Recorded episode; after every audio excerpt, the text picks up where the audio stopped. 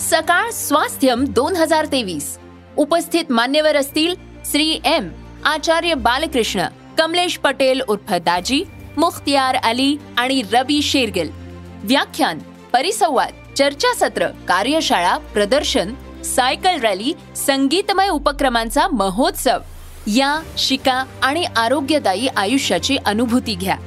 सकाळ स्वास्थ्यम दोन हजार तेवीस ला अवश्य उपस्थित रहा.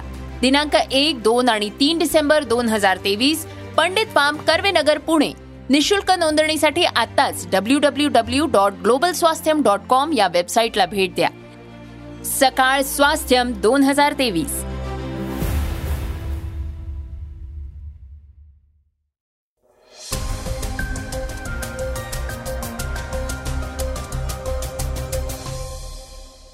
नमस्कार मी गौरी कुबेर.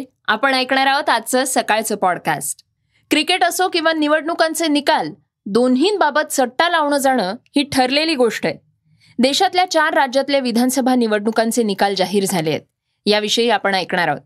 याचबरोबर विधानसभा निवडणुकांमध्ये भाजपनं मारलेली मुसंडी आणि काँग्रेसचा पराभव यांचं राजकीय विश्लेषण सकाळचे संपादक सम्राट फडणीस यांच्याकडनं ऐकणार आहोत. सोबतच चार राज्यांच्या निवडणुकांच्या निकालाविषयीची बातमी आज जाणून घेणार आहोत. चला तर मग सुरुवात करूयात आजच्या पॉडकास्टला इस्रायल आणि हमासच्या एका महत्त्वाच्या बातमीनं. इस्रायल आणि हमास यांच्यातल्या युद्धविरामासाठीचे प्रयत्न तीव्र झालेत. याबाबत फ्रान्सचे अध्यक्ष इमॅन्युअल मॅक्रॉन म्हणाले की गाझामध्ये हिंसाचार पुन्हा सुरू झाल्याबद्दल त्यांना चिंता वाटतीये.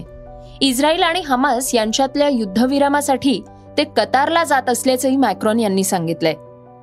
इस्रायल आणि हमास यांच्यातला युद्धविराम आता संपलेला आहे. त्यानंतर पुन्हा हिंसाचार सुरू झालाय. हमासला संपवायला दहा वर्ष लागतील. कॉप ट्वेंटी एट परिषदेत सहभागी होण्यासाठी फ्रान्सचे राष्ट्राध्यक्ष इमॅन्युएल मॅक्रॉन दुबईला पोहोचले होते. यावेळी त्यांनी पत्रकार परिषदेत इस्रायल आणि हमास यांच्यातल्या युद्धविरामासाठी प्रयत्न सुरू करण्याबाबत सांगितलंय. मॅक्रॉन म्हणाले की आम्ही अशा परिस्थितीत आलो आहोत जेव्हा इस्रायली सरकारनं अत्यंत अचूकतेनं आपली उद्दिष्ट निश्चित करणं आवश्यक आहे. हमासला काय पूर्णपणे नष्ट करू शकतो?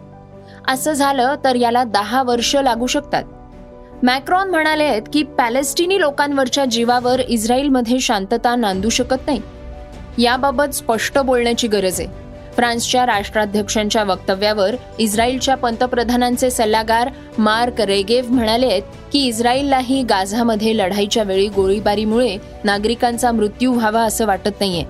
निष्पाप नागरिकांची कत्तल करणाऱ्या हमासला इस्रायल लक्ष करत आहे गाझामधल्या नागरिकांप्रमाणेच रक्षण करण्यासाठी इस्रायल सर्वतोपरी प्रयत्न करत आहे इस्रायल आणि हमास यांच्यातला पहिला युद्धविराम हा चोवीस नोव्हेंबरपासून सुरू झालाय आणि सुमारे एक आठवडा तो चालला. यावेळी दोनही बाजूंकडनं ओलिसांची सुटका करण्यात आली. हा युद्धविराम काही दिवसांपूर्वीच संपला होता. त्यानंतर पुन्हा हिंसाचाराला सुरुवात झालीय ज्यावर जगभरातल्या देशांनी चिंता व्यक्त केलीय. श्रोत्यांनो चार राज्यांच्या निवडणुकांच्या निकालाविषयीची बातमी आता आपण ऐकूयात. क्रिकेट असो किंवा निवडणुकांचे निकाल असोत दोन्ही बाबत सट्टा लावणं जाणं ही ठरलेली गोष्ट आहे. देशातल्या चार राज्यातल्या विधानसभा निवडणुकांचे निकाल जाहीर झाले आहेत. राजस्थान मध्य प्रदेश छत्तीसगड आणि तेलंगणा.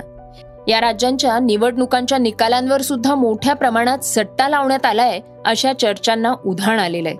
इतकंच नाही तर या राज्यांमध्ये कोण मुख्यमंत्री बनेल हे देखील सट्टा बाजारात आधीच निश्चित झालं होतं. त्यामुळे सट्टा बाजारातले अंदाज नेमके किती ठरले आहेत जाणून घेऊयात. नव्या माहितीनुसार मध्य प्रदेश राजस्थान आणि छत्तीसगडमध्ये भाजपचं सरकार स्थापन होताना दिसतंय. तर तेलंगणामध्ये काँग्रेस आघाडीवर आहे. मतमोजणी पूर्वी असलेल्या एक्झिट पोलमध्ये राजस्थान आणि मध्य प्रदेशात भाजप आणि काँग्रेसमध्ये चुरशीची लढाई होईल असं सांगितलं जात होतं. तर काही एक्झिट पोल्समध्ये मध्य प्रदेशात भाजप आणि राजस्थानमध्ये काँग्रेसचं सरकार येईल असा अंदाज होता. पण एक्झिट पोलच्या विरोधात असलेले सट्टा बाजारातले अंदाज मात्र खरे ठरले. एका रिपोर्टनुसार सट्टा बाजारात आधीपासूनच मध्य प्रदेशात पाचव्यांदा भाजपचं सरकार येईल असं सांगितलं जात होतं. तसंच भाजपला बहुमतही मिळेल असा अंदाज व्यक्त करण्यात आला होता. यासोबत भाजपला एकशे पंधरा ते एकशे सतरा जागांवर विजय मिळेल असा दावा करण्यात आला होता.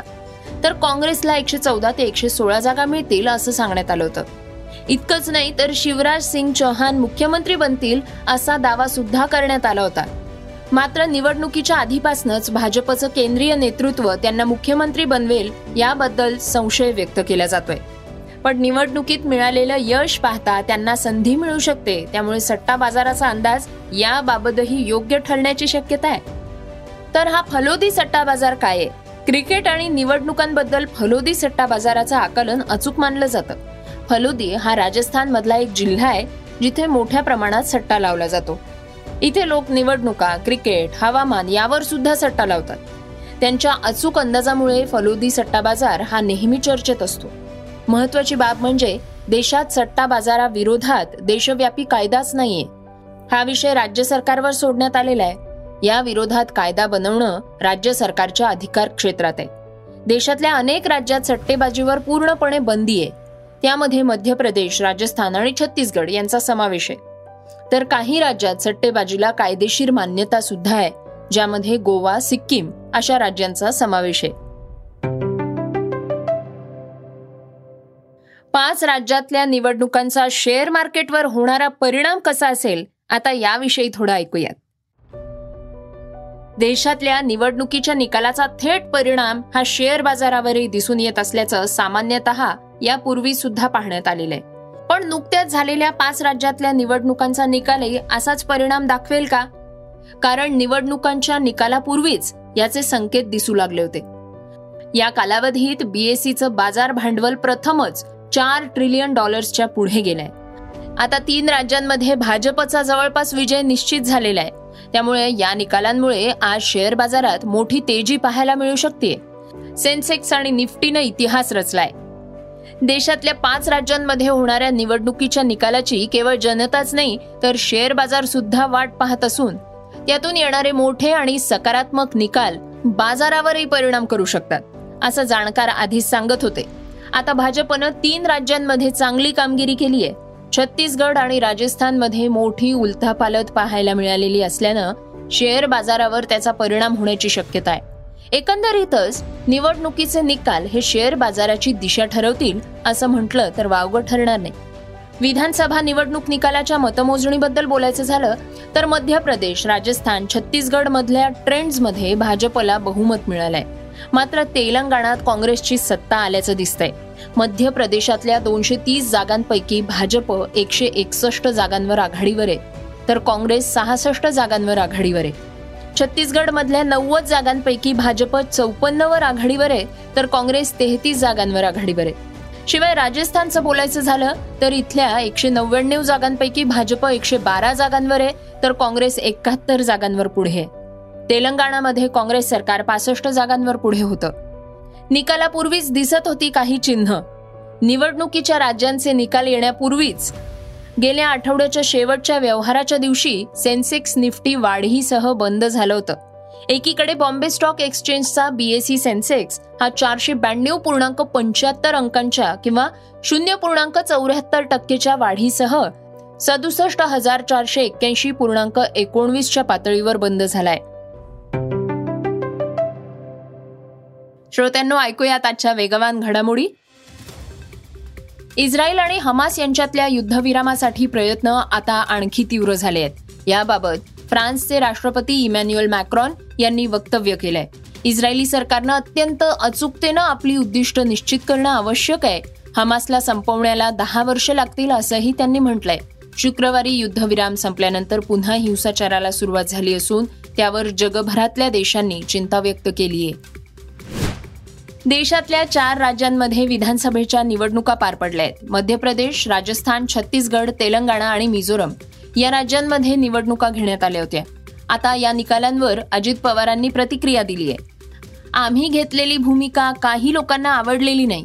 कुणी काहीही म्हटलं तरी नरेंद्र मोदींशिवाय पर्याय नाही. ही काळ्या दगडावरची पांढरी रेघ आहे अशा शब्दात अजित पवारांनी प्रतिक्रिया दिली असून त्याची जोरदार चर्चा होतीये. ज्येष्ठ अभिनेत्री राखी गुलजार यांनी आजवर विविध सिनेमांमधनं अभिनय करत प्रेक्षकांचं मनोरंजन केलंय. राखी तब्बल दहा वर्षांनंतर पुन्हा एकदा मनोरंजन विश्वात कमबॅक करतायत. अमर बॉस या चित्रपटात त्या दिसणार असून या सिनेमात नंदिता रॉय आणि शिबो प्रसाद मुखर्जी हे लोकप्रिय कलाकार सुद्धा दिसणार आहेत. इंडियन प्रीमियर लीग दोन हजार चोवीसच्या हंगामाची तयारी सर्व फ्रँचायझीकडनं सुरू झाली आहे यंदा हा आय पी एलचा सतरावा हंगाम आहे. यंदाचा आय पी एलचा लिलाव एकोणवीस डिसेंबर दोन हजार तेवीस रोजी दुबईमध्ये रंगणार आहे. हा एक छोट्या स्वरूपातला लिलाव असल्यानं एकच दिवस होणार आहे. याबद्दल बीसीसीआय कडनं माहिती देण्यात आली आहे. श्रोत्यांनो आता ऐकूया त्याची चर्चेतली बातमी. मध्य प्रदेश राजस्थान आणि तेलंगणा छत्तीसगड यांमधले विधानसभा निवडणुकांचे निकाल आता समोर आले आहेत. तेलंगणा वगळलं तर बाकी सर्व राज्यांमध्ये भाजपनं एका हाती सत्ता मिळवली आहे त्यांची सरशी झाली आहे या सगळ्यात देशभरात भाजपच्या कार्यकर्त्यांनी जल्लोषाला सुरुवात केली असली तरीही तेलंगणामध्ये मात्र त्यांना पराभवाला सामोरे जावं लागलंय.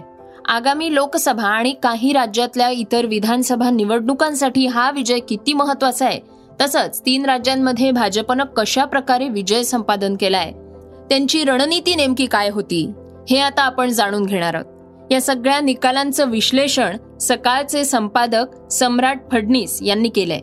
ते काय म्हणाले आहेत हे आपण ऐकूयात. सगळ्यात पहिला जो मुद्दा भाजपच्या बाबतीत सातत्यानं समोर येतो तो म्हणजे भाजप निवडणुकीला चेहरा देतं. काँग्रेस किंवा अन्य पक्षांनी चेहरा द्यायला निवडणुकीला दोन हजार चौदा नंतर सुरुवात केली पण त्याच्या आधी वर्षभर दोन हजार तेरा पासून भाजपनं मोदी हा चेहरा लोकसभा निवडणुकीला दोन हजार चौदाच्या पुढे केला. तेव्हापासून दोन हजार चोवीसकडे आता आपण वाटचाल करतो आहे. दोन हजार चौदा ते दोन हजार चोवीस या काळात या दहा वर्षात झालेल्या प्रत्येक निवडणुकीला भाजपनं एक चेहरा दिला आणि तो चेहरा सातत्यानं मोदींचा ठेवलेला आहे. उत्तर प्रदेश सारख्या ठिकाणी ज्यावेळी निवडणूक झाली त्यावेळी भाजपनं मोदी आणि योगी आदित्यनाथ असे दोन चेहरे ठेवले. त्यातही एक राज्याचा चेहरा आहे आणि एक देशाला पुढे घेऊन जाणारा चेहरा आहे. अशी भाजपची निवडणुकीची स्ट्रॅटेजी होती ज्या स्ट्रॅटर्जीचा आत्ताच्या निवडणुकीमध्ये सुद्धा भाजपनं खूप आक्रमकपणानं वापर केलेला आहे. राजस्थान मध्य प्रदेश या दोन राज्यांच्या निवडणुकांमध्ये स्थानिक नेतृत्व आहे का? अगदी आहे. भाजप या राज्यांमध्ये गेले वीस वर्षांपासून सत्तेच्या जवळपास किंवा सत्तेत आहे.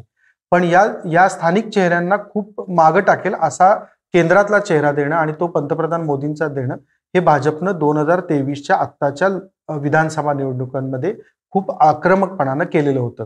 म्हणजे भाजपचा निवडणुकीमधला सगळ्यात मोठा जर मुद्दा म्हणायचा तर त्यांनी या निवडणुकीच्या विजयासाठी एक चेहरा दिलेला होता. म्हणजे या निवडणुकीत अपयश जर आलं असतं तर ती जबाबदारी स्थानिक नेत्यांनी घ्यायची आणि यश जर आलंय तर त्याला एक चेहरा असायला हवा आणि तो चेहरा त्यांनी मोदींचा दिलेला होता. दुसरा जो भाजपच्या निवडणुकीमध्ये भाजपच्या सगळ्या यशामध्ये सातत्यानं समोर येतो तो मुद्दा म्हणजे ही केडर बेस्ड पार्टी आहे. काँग्रेसची स्थापनेपासून काँग्रेस विशेषतः स्वातंत्र्यानंतरचं काँग्रेसची पहिल्या तीन दशकांची वाटचाल बघितली तर त्या प्रत्येक यशामध्ये म्हणजे अगदी एकोणीसशे ऐंशी पर्यंतच्या काल कालखंडामध्ये काँग्रेसच्या यशामध्ये केडरचा सगळ्यात मोठा वाटा असायचा. केडर म्हणजे कोणतर अगदी जमिनीवर जो कार्यकर्ता काम करतो तो म्हणजे ज्याला सतरंजा उचलणारा कार्यकर्ता असा आपण हेटाळणीनं का सातत्यानं बोलतो. पण हा केडर असणं हे भाजपसाठी खूप महत्त्वाचे बाब आहे. आणि आत्ता खूप बळकट केडर असलेली दुसरी पार्टी आता भारतामध्ये किमान या क्षणी तरी दिसत नाही. काँग्रेसकडे केडर आहे का? अगदी जरूर आहे. पण त्या केडरला खुश ठेवणारा त्या केडरला सातत्यानं मोटिवेट ठेवणारा कार्यक्रम काँग्रेस देऊ शकतं का? तर तशी परिस्थिती आत्ता काँग्रेसची नाही आहे त्यामुळे काँग्रेस हा केडर बेस्ड पार्टीपासून खूप दूर गेला. काही नेत्यांच्या भोवतीचा पक्ष बनला आणि त्याच वेळी भाजप हा केडर बेस्ड पार्टी बनत गेला. आता भाजपनं ही केडर मेंटेन ठेवण्यासाठी ते सतत आपल्यासोबत राहील याची काळजी घेण्यासाठी काय केले तर या केडरचा कोवर मतदार म्हणून एक मोठं परिवर्तन घडवलेलं आहे जे गेल्या दहा वर्षांमध्ये समोर येतं. या भाजपचा केडर भाजप ही विचारसरणीनं उजवी विचारसरणी आपण म्हणतो हिंदुत्ववादी विचारसरणी अशा स्वरूपाचा पक्ष आहे. त्यांचा केडर हा हिंदुत्व मांडणारा केडर आहे. या केडरला मतदारांपर्यंत आणखी मतदारांपर्यंत घेऊन जाण्यासाठी भाजप जी व्यूहरचना करतं ती पूर्णपणाने हिंदुत्वाची असते. या निवडणुकांमधले मोदींचे एकूण ज्या पंचेचाळीस प्रचार सभा झाल्या त्या पंचेचाळीस चाळीस पंचेचाळीस प्रचार सभांचे जर मुद्दे डोळ्यासमोर आणले तर मोदींनी कुठल्या मुद्द्यांना पुढं पुढं आणलेलं होतं? तर राम राम मंदिर राम हिंदुत्व पाप पुण्य हे शब्द मोदींनी वापरले जे शब्द भाजपच्या केडरच्या आणि भाजपच्या कोर वोटरच्या जवळ जाणारे असतात. हे दोन म्हणजे पहिला मोदी ही निवडणुकीची फेज बनणं दुसरा केडरचा पक्ष असणं आणि केडर पुअर वोटर्सना जे अगदी भाजपला मतदान करतीलच असे जे वोटर आहेत त्यांना खुश करणारा कार्यक्रम घेत राहणार. हा हे दोन मुद्दे या निवडणुकीतून समोर येतात. श्रोत्यांनो हे होतं सकाळचं पॉडकास्ट आजचं सकाळचं पॉडकास्ट तुम्हाला कसं वाटलं? आम्हाला सांगायला विसरू नका. यूट्यूबवर सुद्धा आता तुम्ही हे सकाळचं पॉडकास्ट ऐकू शकता आणि त्या माध्यमातनं तुमच्या प्रतिक्रिया तुमच्या सूचना आमच्यापर्यंत पोहोचवू शकता. सगळ्यात महत्वाचं म्हणजे सकाळचं हे पॉडकास्ट तुमच्या मित्रांना आणि कुटुंबियांना नक्की शेअर करा. तर आपण आता उद्या पुन्हा भेटूयात. धन्यवाद. स्क्रिप्ट युगंधर ताजणे नीलम पवार. वाचा बघा आणि आता ऐका आणखी बातम्या. ई सकाळ डॉट कॉम वर. तुम्ही हा पॉडकास्ट ई सकाळच्या वेबसाईट आणि ऍप वर सुद्धा ऐकू शकता. विसरू नका या पॉडकास्टला आपल्या आवडीच्या पॉडकास्ट ऍप वर सबस्क्राईब किंवा फॉलो करायला.